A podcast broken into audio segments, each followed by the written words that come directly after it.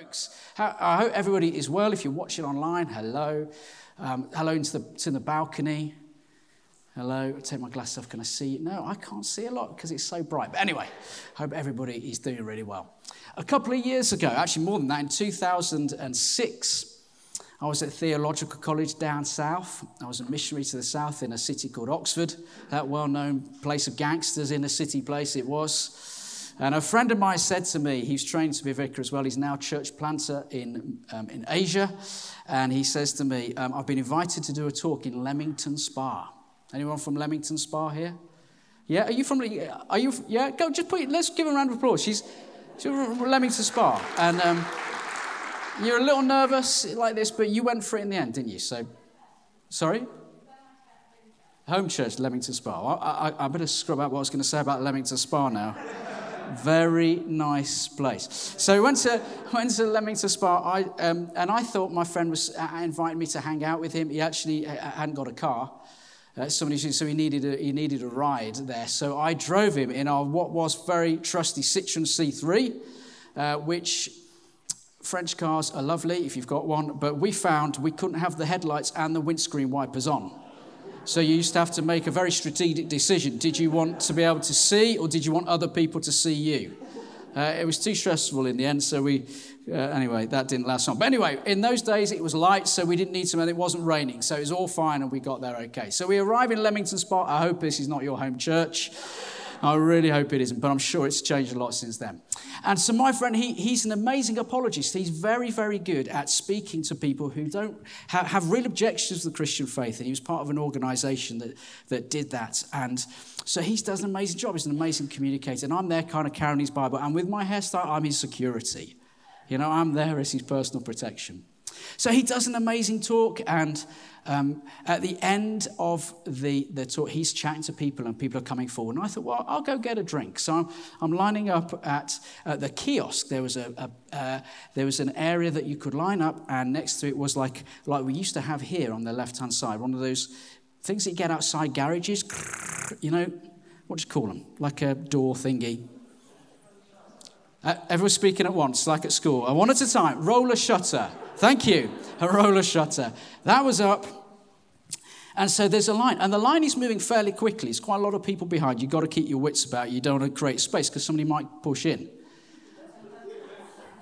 And you don't want that. So I am waiting for my turn. I'm assuming it's free because it's a guest event and you're to bring your friends. That was a mistake, folks. I hope this is not your genuinely do. Okay, really. And so we get to the end where you're getting your tea, and I requested two teas and church crockery. We've got it available here for a good price. It's straight from the 1960s. And as I'm hoping to get my tea, there is a lady who is uh, very mature in her years, and she looks like she's seen a lot of life. I won't mess with her, folks. Put it like she, she looked pretty, she looked pretty, pretty feisty. Maybe because she was in charge of the money.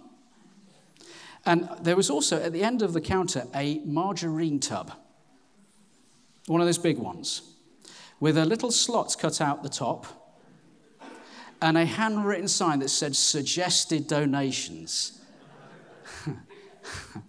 I really hope this is your church. 20p. And I thought, well, I've come to, with my mates, and he's the speaker, and I, have I got cash? I'm not sure. I'm not always good at carrying. Praise God for contactless. I tell you, that's really got me out of a hole. And I thought, well, they're not going to charge me because we're getting. Anyway, they, they did want to charge. And the suggested donation was a bit of a fix, folks, because um, it wasn't suggested, it was mandatory. and it was very clear from the lady that she was not, she held the tea there, but she wasn't going to release that tea till I found 40p to pay for the teas. And I begrudgingly, folks, with zero joy in my heart, as the 20p hit the, what was about 75 quid in there, dropping down. And I thought, that is my experience of this church in Leamington Swell, which is definitely not your church, I can tell. It's funny, isn't it? Because what struck me was a bit of a lack of generosity, actually, but also in the experience, a lack of joy. And if I'm brutally honest, that is sometimes my experience of church life. I don't know about you if you've been to church a lot, or you've, maybe you've never been to church, but that's your expectation that it's going to feel a little bit joyless. It's not a place where people laugh, it's not a place where people express themselves. It can feel joy lust. That can be, and that is your experience, I'm really sorry that that has been your experience. It's certainly been mine in different places. And a man called Augustine of Hippo said that Christians, the Christian should be an alleluia from head to foot.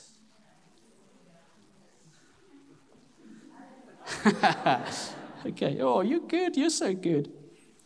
A man called Simon Ponsonby, who is a, a, theologian in Oxford, says this that Christians, by their very definition, are party people.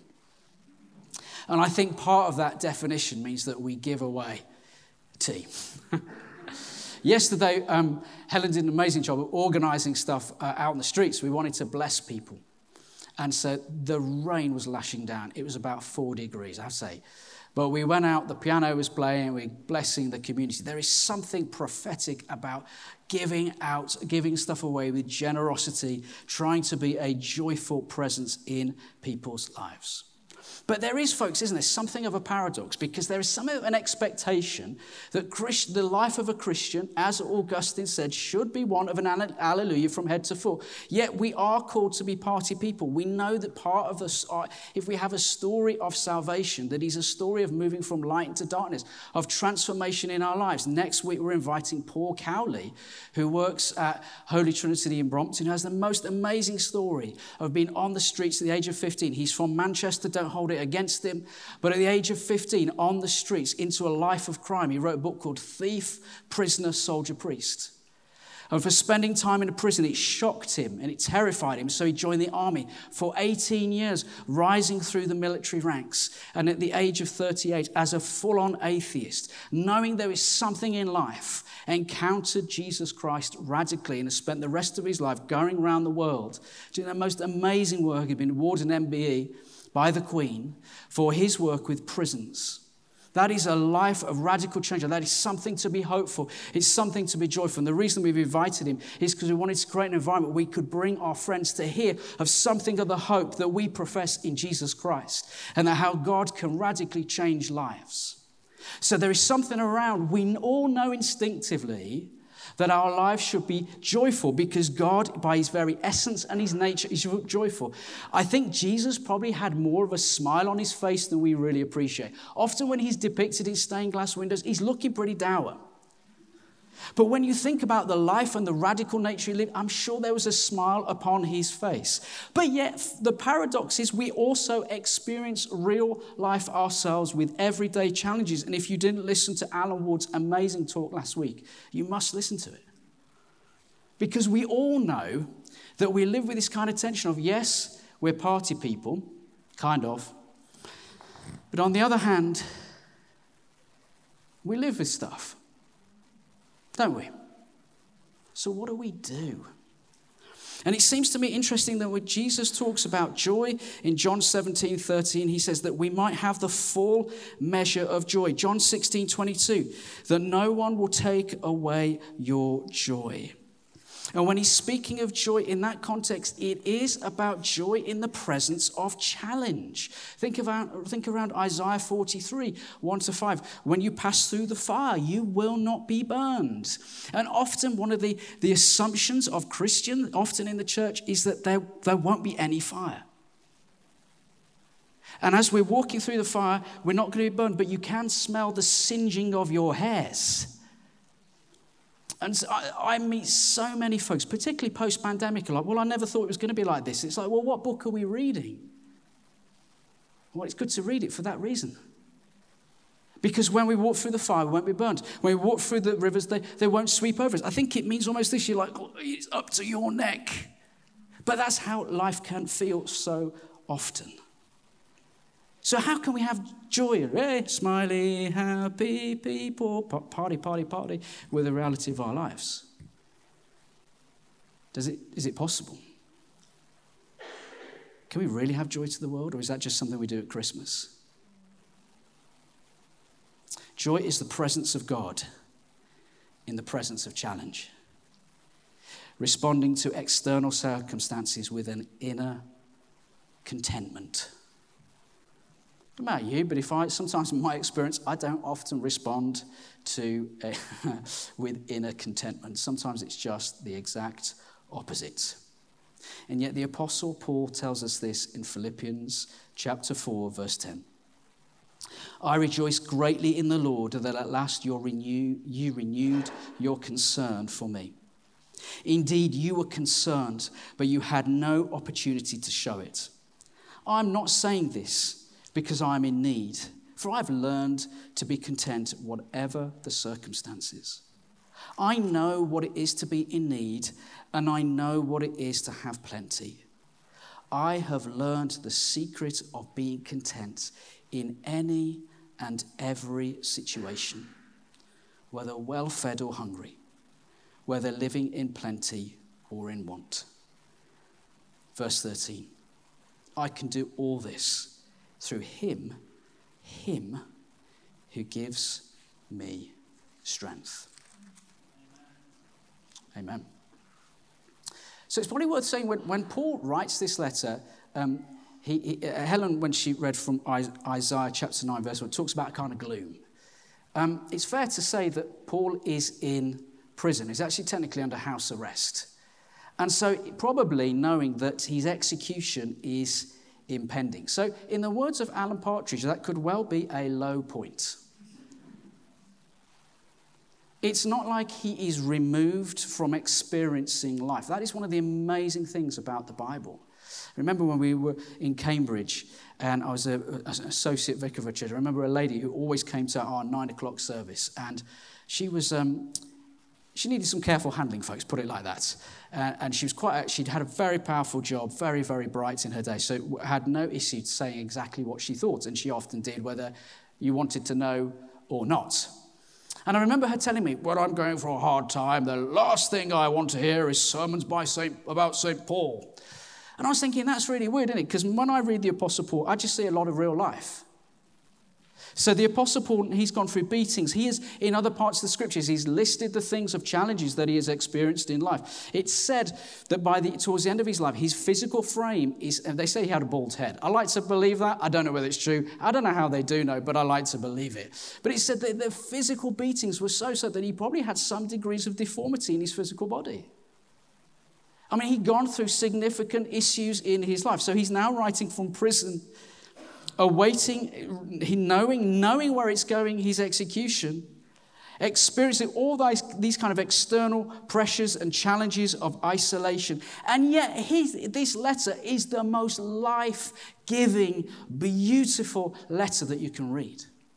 It's beautiful. It's incredible. It's not inward focused. It is just this beautiful letter. And one of the things he's specifically addressing is that they have given him a gift, a man called Epaphroditus has traveled all the way to Rome to give him this gift. And he himself has been really sick. And it has just blessed Paul's heart. He's just so delighted. He is moved that he writes this letter. I read, he says this in verse 1. I'm just going to go through three verses. I rejoice greatly. So, first thing is, what is joy? One of the aspects of joy is generous friendships. He says this I rejoiced greatly in the Lord that at last you renewed your concern for me. Indeed, you were concerned, but you had no opportunity to show it. Rejoice is the deliberate act of celebration, and the Bible is littered with it. Rejoice. We're going to sing it loads over the next couple of weeks as we head to Christmas. This deliberate act of celebration. It is choosing to celebrate even in the midst of the challenge. Secondly, he says this You renewed your concern for me but you had no opportunity to show it. Indeed, you were concerned, but you had no opportunity to show it. He said, I rejoice greatly. That's it. He says this. He said, it's, um, the Greek word is to blossom again. It's this botanical metaphor that you have renewed, you, we, that they've made contact with him, that, that he's been in some sense of isolation. And it's like, as, as, as, they, as they reach out to him, it's a bit like spring when you see buds on a tree. It's like this beautiful thing that it has caused him to have joy.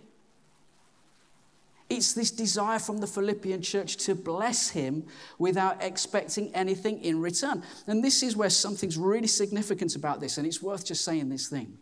In this culture, in this context, there was some of the practice of patronage. And patronage defined every interaction you could think of the way that you would connect with family members or kind of extended family members, how you'd extend with those you work with, how you would extend with those who interact with your household. And patronage can be boiled down to this. If, I think Alan Ward said this if you scratch my back, I'll scratch yours. In some senses, every interaction is laced with a feeling what can I get out of this? What can you bring me? So you can imagine that must how wearing that would have been for every interaction to be, to be defined by that. You know, we see that a lot in the workplace. People are connecting because maybe they want something from us. And yet, what is happening here is this heart of generosity, a heart to bless for no other reason for the sake of blessing. And it causes Paul to experience deep joy. The source of that generosity is from the heart of God to reciprocate the Apostle Paul. So the thing is, if we want to experience joy, when people give stuff to us, not just presents or, or money, and this isn't, this, isn't, uh, this isn't a point to say give to the Nehemiah Fund because you'll experience joy, or give to the General Fund because you experience joy. It's a sense of when we give, when we orient ourselves away from us and our angst, and this isn't right, and when we move away from entitlement and frustrations and anger and you haven't done this to other people say, Cannot, how do I bless you? It actually releases joy in their hearts and it brings joy in your own. And so the question that, that I read the thing actually, uh, if, if my, my joy levels are fairly low, how are my blessing levels? And if, and if, I, if, if I don't feel others are blessing me, then perhaps it's because I'm not necessarily a blessing to be around.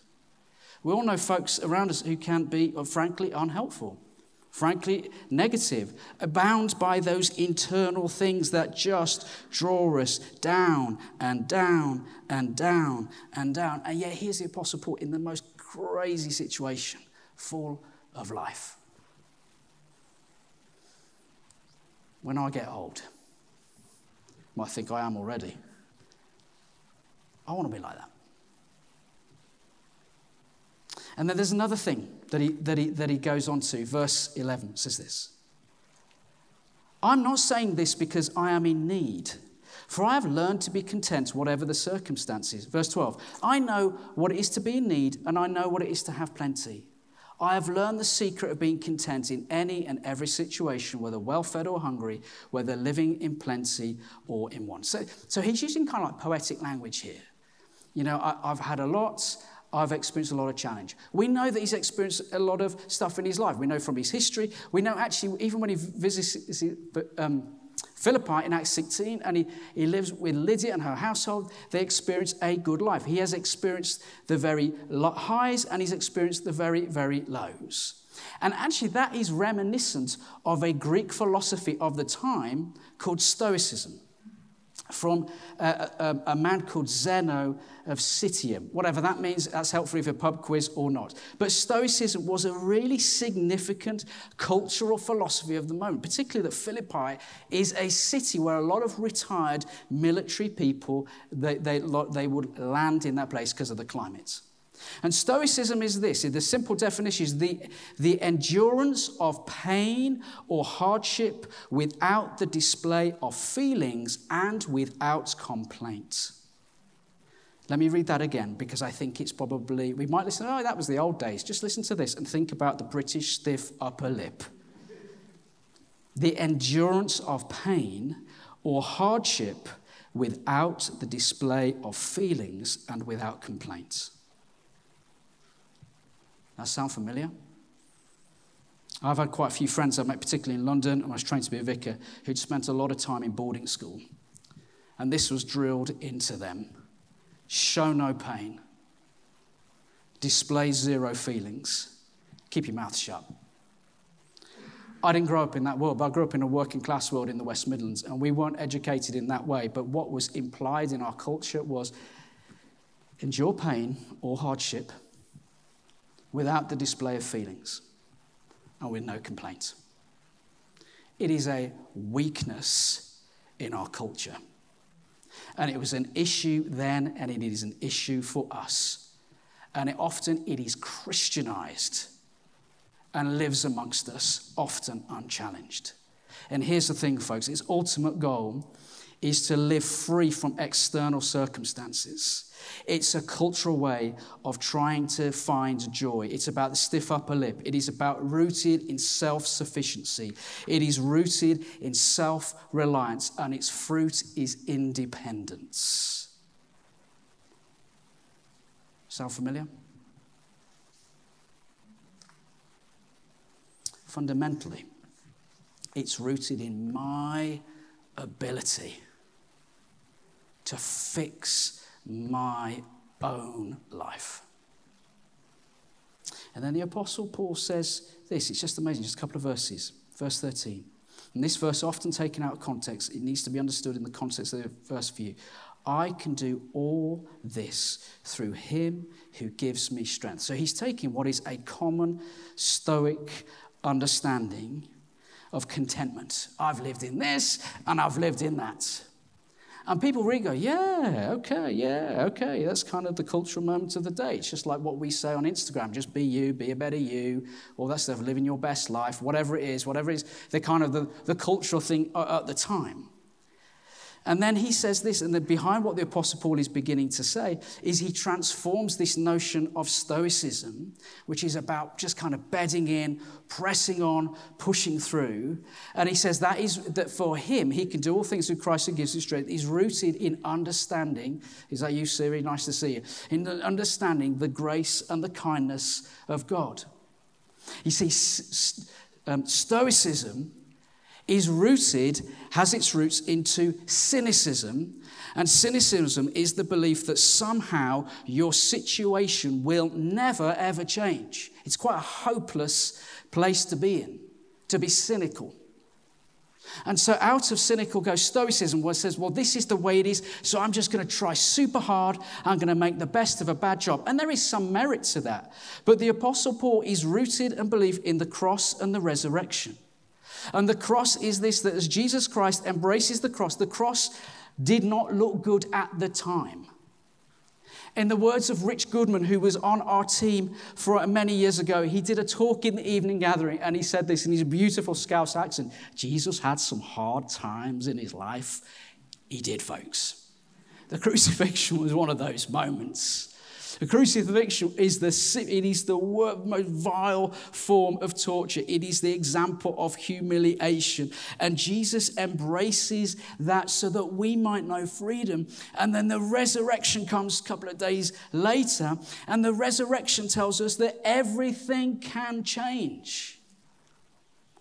That even death itself is not the end. The thing that we most fear for ourselves or our loved ones becomes the gateway into eternity in our heavenly dwelling. In Romans 8:28, let me read this to you because this is one of the fundamental theological ways that we understand what joy really is. And I should have marked it in my Bible. I know that's what you're all thinking, but I didn't. But this is what it says. And we know in all things God works for the good of those who love him, who've been according have been called according to his purpose.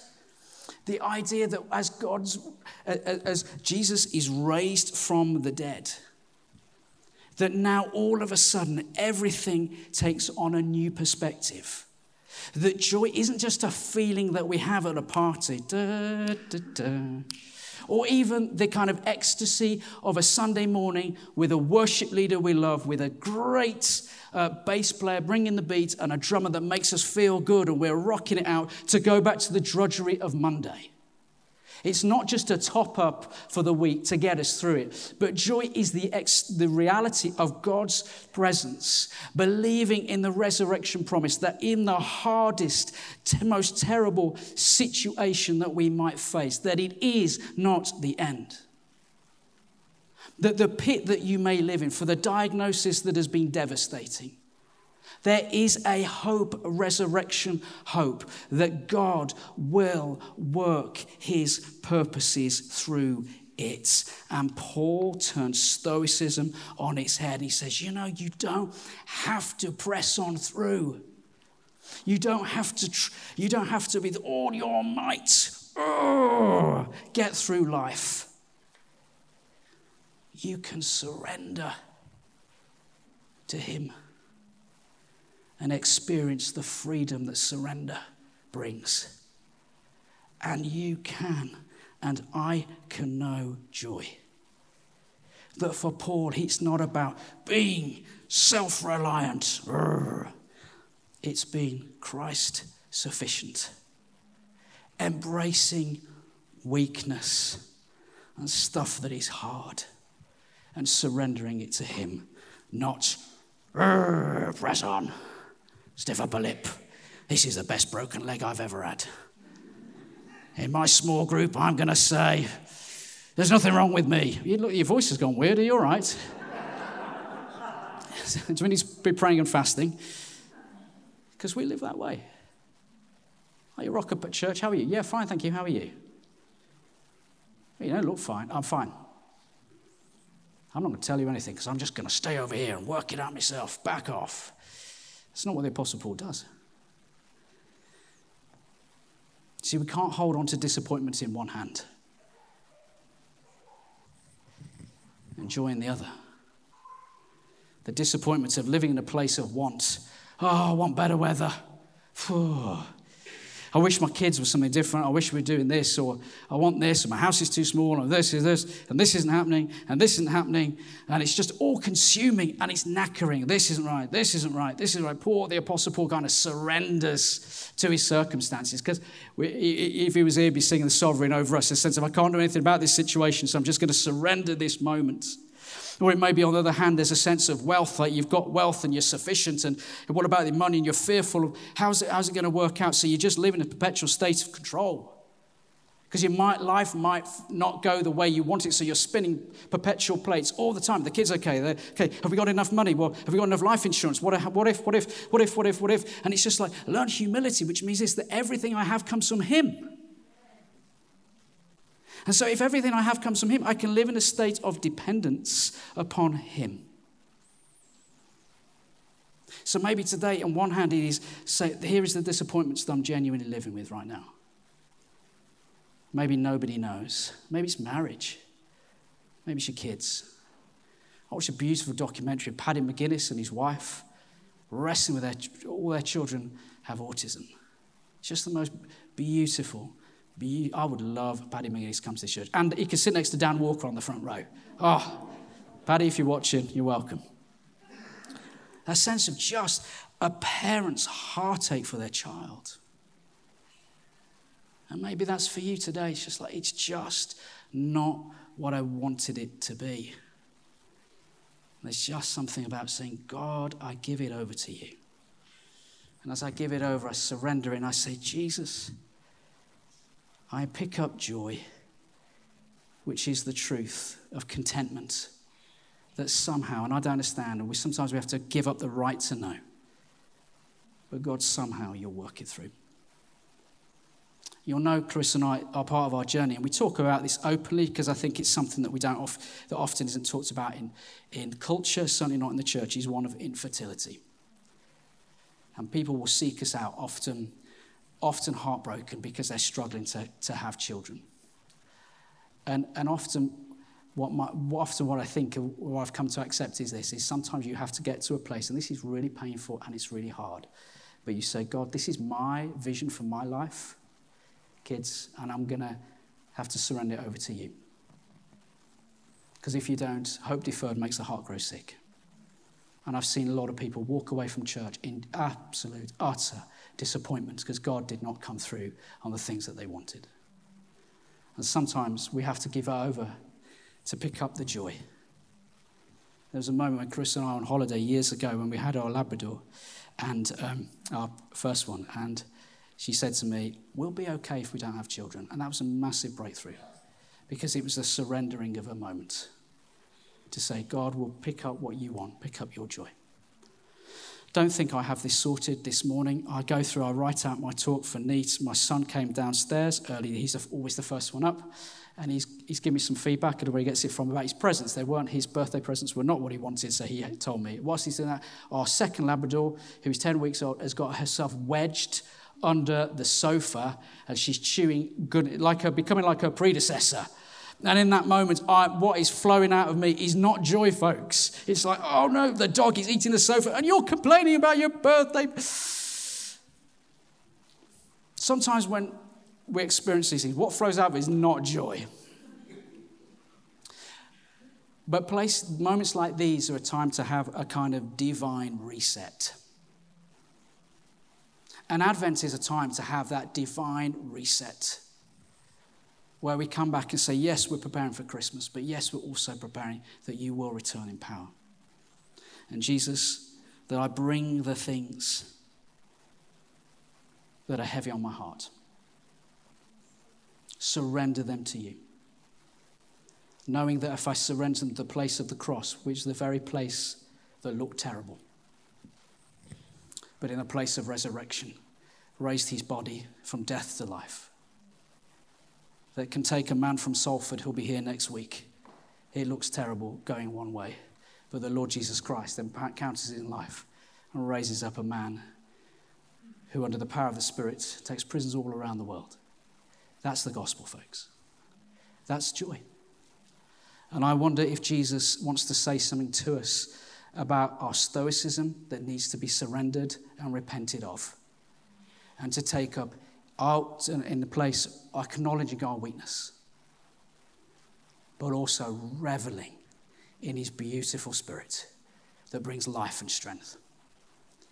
That we might know joy. And then maybe our heart's cry this season Maybe that people around us, in our workplaces and our neighbors, may encounter the joy that the angels sing of. Let's stand.